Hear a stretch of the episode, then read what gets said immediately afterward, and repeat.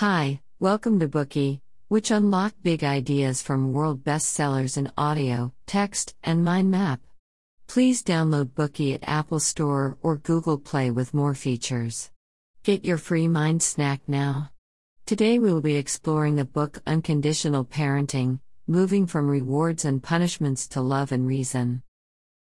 We often hear parents lament about how difficult it is to raise a child. It is true, there is no child who is born well behaved. Every child has their own personality. The process of raising a child brings endless challenges for parents. Therefore, parents do the best they can and rely on so called effective ways to deal with children that are often spread by other parents. However, those effective ways may only be effective in the short term and can soon become useless, which means that the screaming and yelling continue. Thus, the questions arise how can we raise an outstanding child? What kind of parenting methods are truly effective? To answer those questions, Alfie Kohn, a famous childhood education expert in the U.S. who is also a father of two children, wrote the book Unconditional Parenting Moving from Rewards and Punishments to Love and Reason.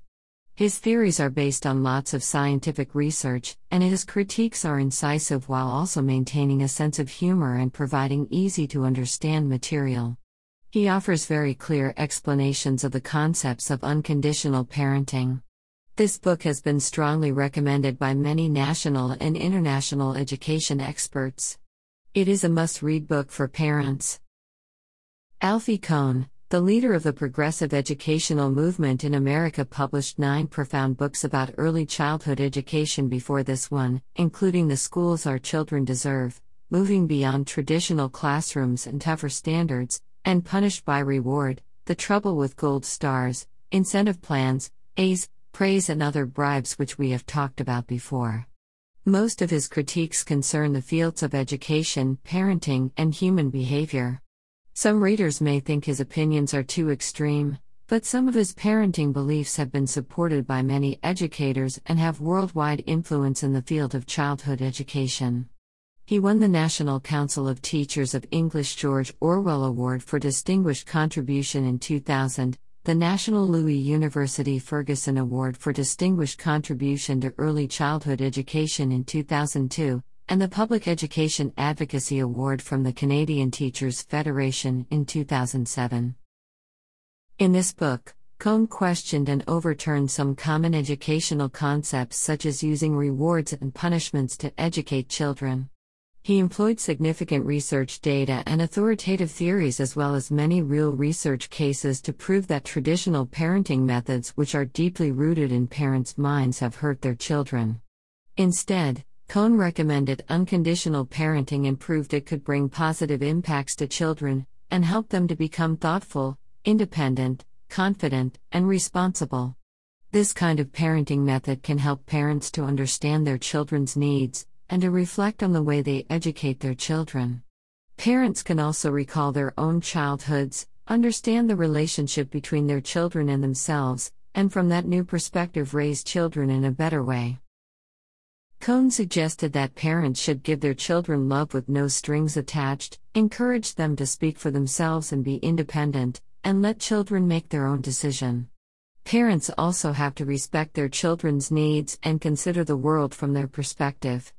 This kind of open parenting may be challenging, but it is worth making every effort. In this Bookey, we will learn about Kohn's new parenting method in three parts. Part 1 what is conditional parenting? Part 2 What is unconditional parenting? Part 3 How should unconditional parenting be practiced? Before explaining unconditional parenting, Kohn first introduces conditional parenting.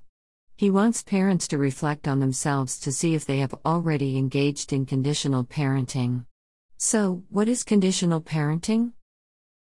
The first characteristic of conditional parenting is that it aims to foster children's obedience and ignores their actual feelings. In daily life, one of the most common ways we praise children is to say you are a good child.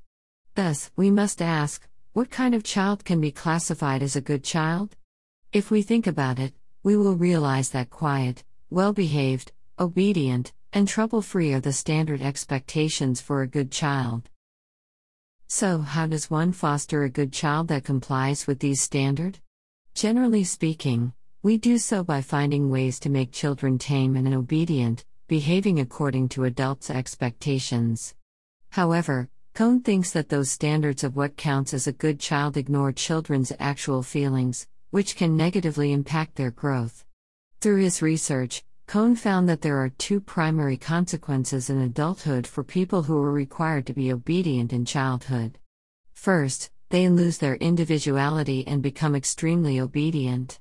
Or second, they become extremely rebellious since their will, judgment, and needs that were suppressed during childhood gain free rein. Therefore, the well behaved child who used to have manners suddenly becomes an aggressive demon. Many parents are puzzled about why their child has become extremely rebellious, seemingly changed into a totally different person as soon as adolescence starts. This change is the result of children's rebellion against their parents' control. Because of these consequences, parents should think about whether or not making children obedient is truly what they want their children to be. Do we only love the child who never makes any trouble and become furious with the child who challenges our authority and patience? If the answer is yes, then this is conditional love, which means that we only focus on our own convenience rather than what our children need. The second characteristic of conditional parenting is that it is based on rewards and punishments, which may turn the parent child relationship into a kind of economic exchange. Many parents like to propose requirements and assign rewards and punishments accordingly. This can be a highly effective way of controlling children's behavior, so many parents consider it to be a useful parenting method. In addition, the rewards and punishments are not only about giving and depriving at the material level, but also about how parents speak to their children as well as their facial expressions and actions. Everyone has heard parents say things like, I am so proud of you, you won the championship, or you are awesome for cleaning up your toys so well, or I will never bring you to the supermarket again if you don't calm down, or baby, if you stop crying, I will buy you an ice cream. We could go on and on with similar examples, and most people think these are normal and understandable. However, Kohn pointed out that both rewarding and punishing strategies can make children feel like they're being controlled. Although children may not be able to express this feeling in the immediate moment, they gradually come to realize that they will only be loved and accepted by their parents if they follow orders. Over time, children may begin to wonder what will I get if I follow my parents' orders? How will they treat me if I don't? Kohn even mentions a behaviorist parenting expert who said, If I am going to take my children out for a ride or give them a hug and kiss, I must first make sure that they have earned this kind of reward. In other words, conditional parenting is a method that forces children to work really hard just to get a little affection or a reward from their parents. For children, the condition of being loved requires being well behaved, high achieving, or both. Ultimately, conditional parenting reflects the tendency of parent child interactions to turn into a kind of economic exchange. Researchers from the University of Denver found that teenagers who feel they have to meet certain standards to be accepted by their parents will eventually dislike themselves and have lower self worth in adulthood. We have discussed the first two characteristics of conditional parenting. Now, we will explore the third characteristic, which is emphasizing that children must be disciplined and obey certain principles. This may hinder children from becoming independent thinkers. For example, we often see children happily running around and asking questions in public places. Adults tend to denounce and dismiss these kinds of behaviors because we have already accepted the rules and social codes. Hence, we habitually stop children from breaking the rules.